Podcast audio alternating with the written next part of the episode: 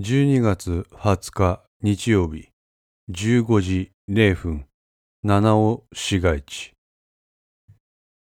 能登半島は海岸線が複雑に入り組んでおりその景観の良さから観光スポットとして人気がある。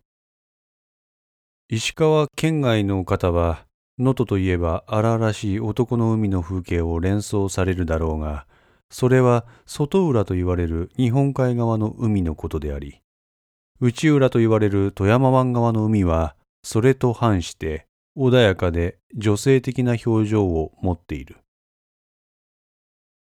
七尾市は内浦に面している。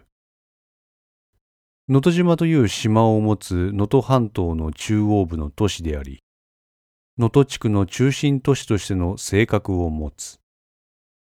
地形的にも農林水産業が主たる産業となっており、そこから派生する二次産品や加工品が主な産業となっている。また、和倉温泉を中心に温泉場が多いのも特徴である。この七尾市の市街地にあるアパートに男は住んでいた。間取りは 1DK と狭い。部屋に敷かれた畳の色は最近張り替えたのか青々としたいぐさの色そのものでほのかに香っていた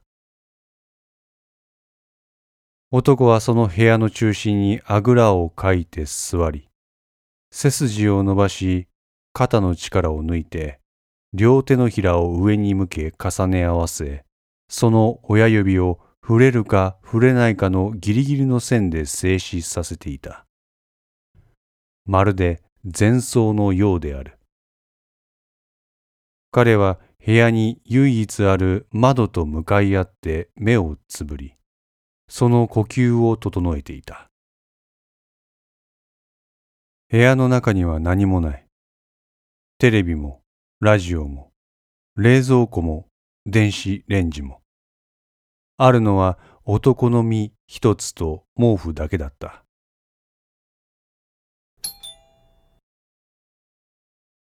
インターホンが鳴った。先ほどまで隣の部屋で何かの物音がしようが、外で犬が鳴こうが、微動だにしなかった彼だったが、ここで初めて目を開いた。そしてすっくと立ち上がり、玄関の方へ移動し、覗き窓からドアの向こう側を確認する。そこにはコートを身にまとった訪問者の姿が見えた。男はドアのチェーンを外し、鍵を開け、言葉も発さずドアを開けた。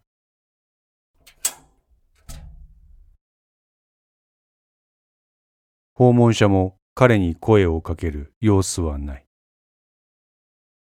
彼はドアを閉め、手に持っていたコンビニエンスストアのレジ袋を男に手渡した。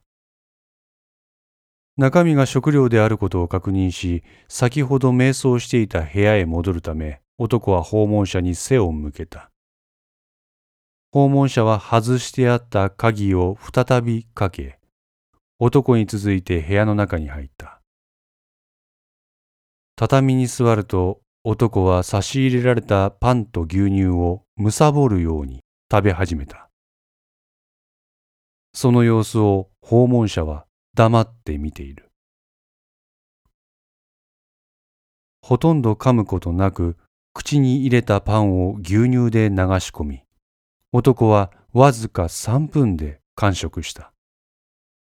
相当腹が減っていたのだろうか。食事を終えると彼の表情に変化が現れた。目がうつろになってきた。何度か自分の目をこするが、目はうつろのまま。自分を襲う巨奪感に抵抗して男は何とか言葉を発した。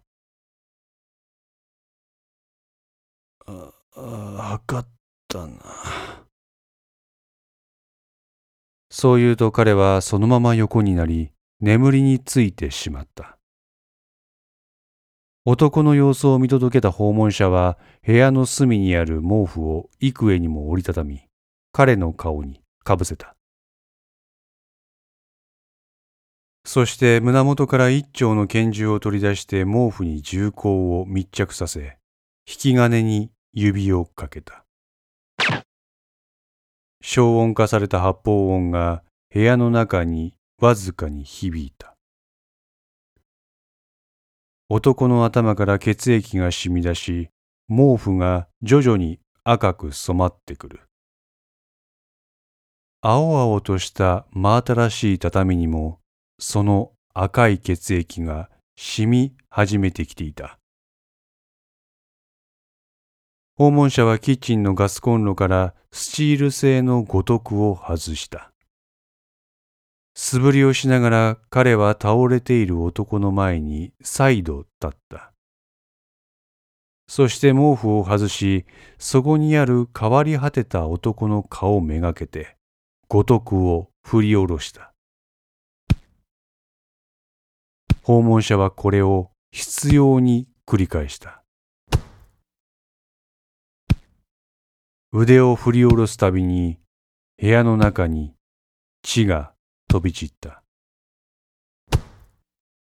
顔面を破壊した彼は部屋を見渡した。あらゆる箇所が血で染まっている。押し入れに目を留めた訪問者はそれを開いた。そこには革製の旅行カバンが一つ入っていた。彼はそのカバンの中を物色した。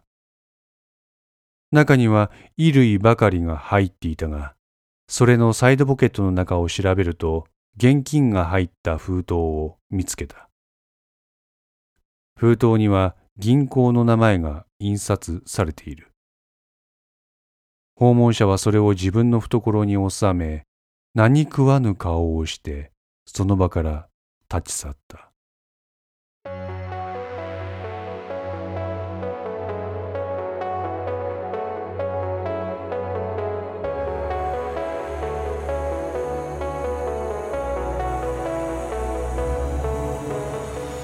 5の線リメイク版いかがでしたでしょうか？このお話は毎週木曜日に1話ずつ更新できるよう鋭意作成中です。ご意見やご感想がありましたら Twitter やウェブサイトのお問い合わせお便りコーナーからお寄せください。皆様の声は私にとって非常に励みになりますのでぜひともよろしくお願いいたします。お寄せいただいた声には実質ですが何かしらの返信をさせていただきます。特にお問い合わせ、お便りのところからお寄せいただいた感想などは、ポッドキャストの中でも紹介させていただこうかと思っております。また、iTunes Music Store の中のレビューも頂戴できれば嬉しいです。5のセンス3も同時更新しています。よかったらそちらの方もお聴きくださいますと嬉しいです。それでは皆さん、また来週。ごきげんよう。